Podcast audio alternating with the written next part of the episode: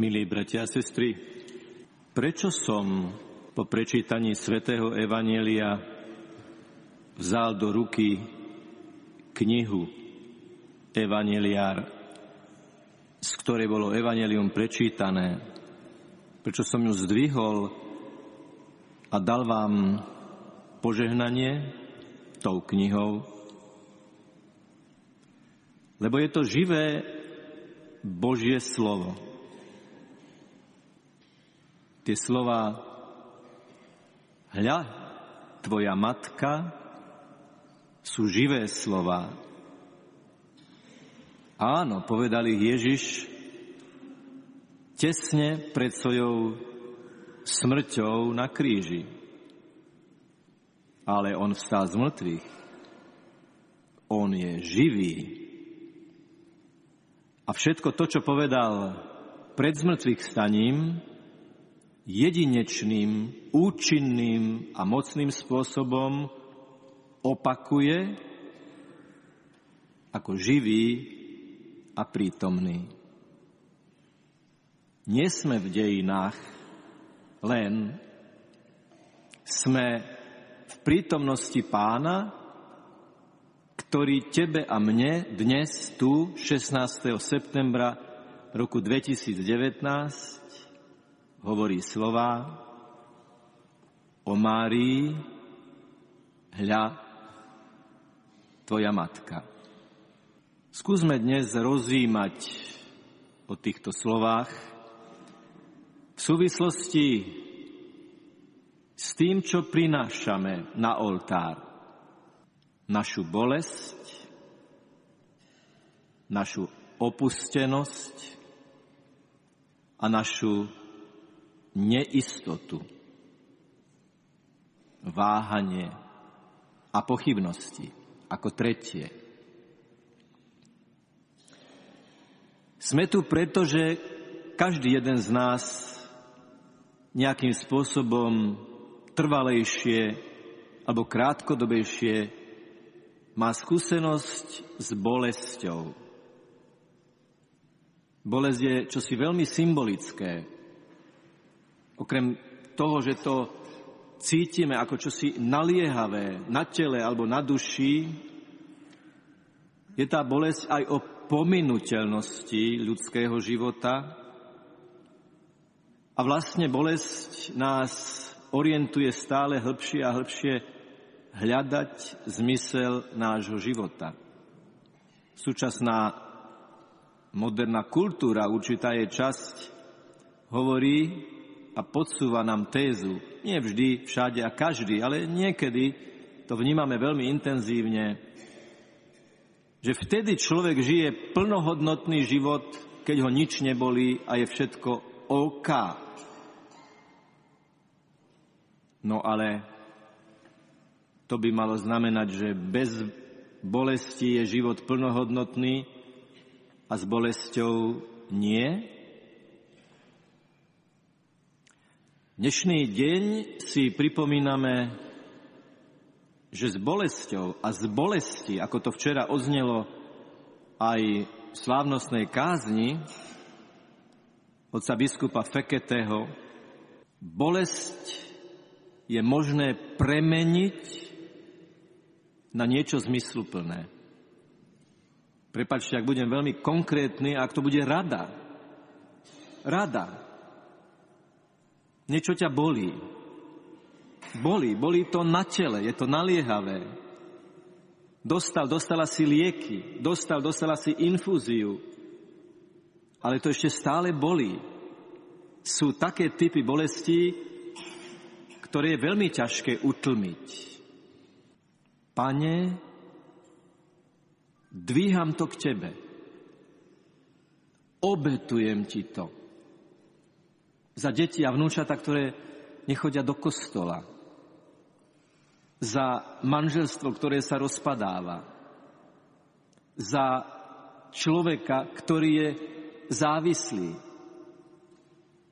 Prosím, pre tvárou živého Ježiša, neváhajme veriť, že chvíľa, keď našu konkrétnu, naliehavú, tvrdú bolesť dokážeme uprostred tej bolesti zdvihnúť k nebu a obetovať v tej vnútornej výhybke srdca, keď zvolíme určitý prístup k tej bolesti, neváhajme veriť, že to má obrovský duchovný dosah. Všimnite si, Ježiš vidí z kríža svoju matku, ktorej zomiera jej syn. Mária pozerá na Ježiša ukrižovaného, trním korunovaného, zbičovaného, krvácajúceho, dusiaceho sa. On uprostred týchto slov Márii hovorí, pozri, tvoje deti, tvoj syn, tvoja dcéra. Živý Ježiš to hovorí o tebe a o mne. Mária uprostred najtvrdšieho utrpenia, lebo zomiera jej dieťa, dostáva úlohu túto bolesť, sedem bolestnú Máriu poveruje byť našou matkou. Čiže skrátene, tie slova hľad tvoja matka to je pre nás. To je dar pre nás.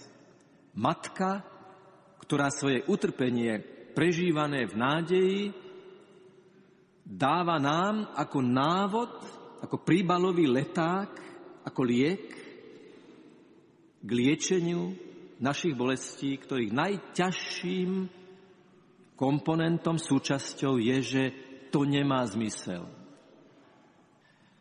Prinášame na oltár aj to, čo tak veľmi stiažuje bolesť, a to je pocit samoty a opustenosti. Myslím na tých našich bratov a sestry pri obrazovkách, ktorí tu nemôžu byť s nami, možno preto, že im nemá kto pomôcť, aby sem prišli. Možno preto, že sú sami a opustení a sami viete, všetci máme tú skúsenosť, že tá opustenosť nemusí znamenať len to, že okolo mňa nie sú ľudia, že okolo mňa nie je spoločenstvo. Ale tá opustenosť okrem iného môže vyplývať aj z toho, že túto bolesť si musíš zniesť sám a nikto celkom neporozumie tomu, čo prežívaš, lebo je to tvoje, je to naliehavé, je to teraz, je to tu, je to na mne. A čo s tým? Hľa tvoja matka, s ktorou nikdy nie si sám. Hľa tvoja matka, ktorá prešla bolesťou straty vlastného dieťaťa na Golgote. Ona, ako sme to už povedali, nesie aj tvoju bolesť. Čo keby sme sa zamysleli nad tým, ako by sme našu opustenosť mohli uzdraviť a sa z nej vymaniť. Skúsim takúto radu. Som sám, cítim sa opustený. Celé dni a hodiny som v byte, na pár hodín príde opatrovateľka, ale predtým a potom som sám, čo keby som začal myslieť na niekoho, kto je tiež sám? Ja som sám, aj tá susedka je sama, aj tá bývalá spolužiačka je sama, aj ten kolega je sám. Čo keby som začal uzdravovať svoju samotu tým, že začnem uzdravovať samotu niekoho druhého? Čo si bude myslieť? A nebude to trápne? A čo mu poviem? A čo sa opýtam? Tieto otázky sa dajú preklenúť, dá sa zavolať a povedať, myslím na teba, ako sa máš. A skúsenosť hovorí, že keď prekročíme tieto čiary akejsi prvotnej trápnosti, nakoniec sa rozvinie rozhovor, priateľstvo, kontakt. Som sám? Čo keby som svoju samotu uzdravil tým, že sa začnem zaujímať o niekoho iného, kto je tiež sám? A tak naše dve samoty, jednu aj druhú, uzdravíme tým, že sa začneme kontaktovať. Jeden telefonát môže niečo uzdraviť, alebo ak je možné navštevovať niekoho, to môže niekoho uzdraviť. Povedzme, vymyslím si, v stredu o 5. večer si zoberiem záväzok, že tú opustenú osobu budem pravidelne navštevovať a s ňou komunikovať a venujem jej čas. Bratia a sestry, v stredu o 5. to je ten svetlý bod, na ktorý ten človek myslí a na ktorý si spomína. Nehovorím, že to má byť raz za týždeň, to môže byť aj viackrát, ale ako príklad. Istota, že mi niekto zavolá, istota, že mi niekto zazvoní, istota, že niekto príde, je svetlým bodom pre toho druhého človeka, aj pre mňa, lebo už si voláme navzájom. Skúsme sa neuzatvárať do našej samoty. Skúsme nepovedať, že už to tak bude navždy. Vy, bratia a sestry, tu v Šaštine v istom zmysle slova ste kázňou pre tých, ktorí museli zostať doma, že sú riešenia na to, aby ste prišli. Ste povzbudením preto, aby mnohí z tých, nie všetci, ale mnohí z tých, ktorí nás sledujú, si položili otázku, urobím aj ja nejaké kroky preto, aby som vykročil zo svojej samoty a dostal sa do spoločenstva. A tak potom, ako sme pri prvej myšlienke povedali, že slova hľad tvoja matka sú pre nás dar, ako druhé povedzme, že slova hľad tvoj syn, hľad tvoja dcéra sú o nás. Stan sa niekomu matkou.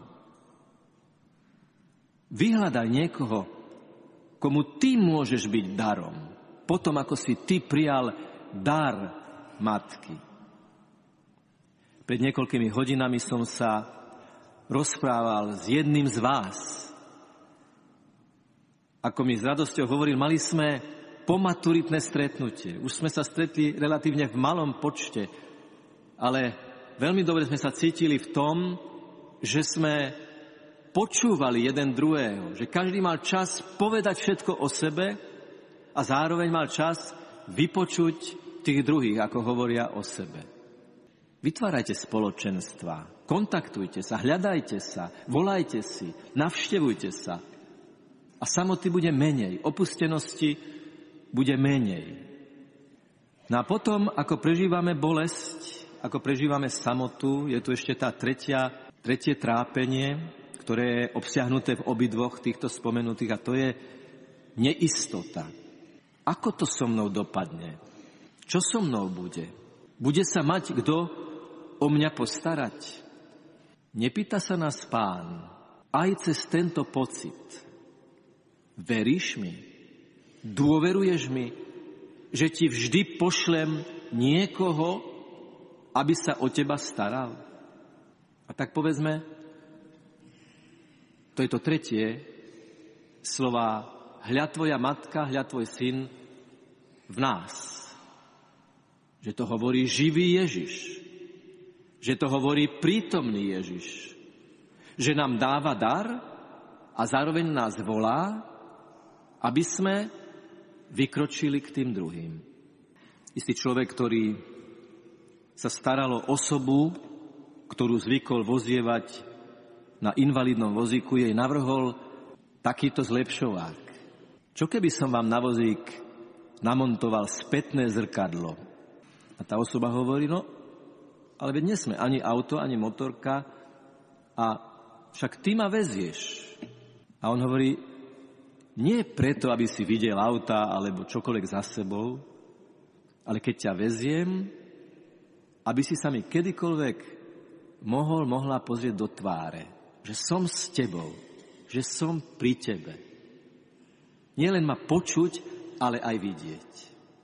A takto prežívať tú prítomnosť. Predstavte si Ježiša, ako vám pozera do očí, ako stojí pri vás, ako sa vás dotýka, ako vás objíma.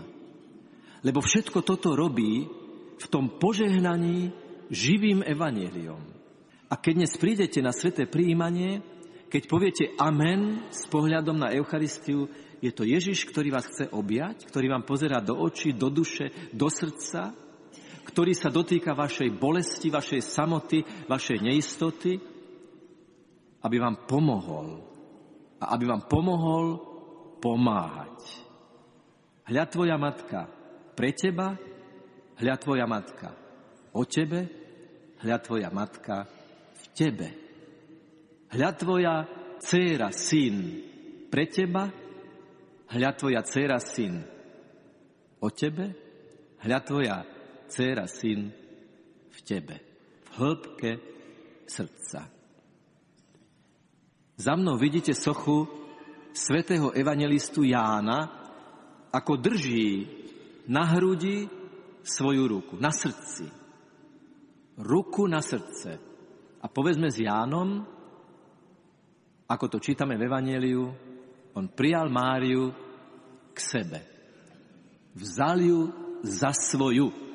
Bol by úplne doslovný preklad toho, čo čítame v evangeliovom pôvodnom texte.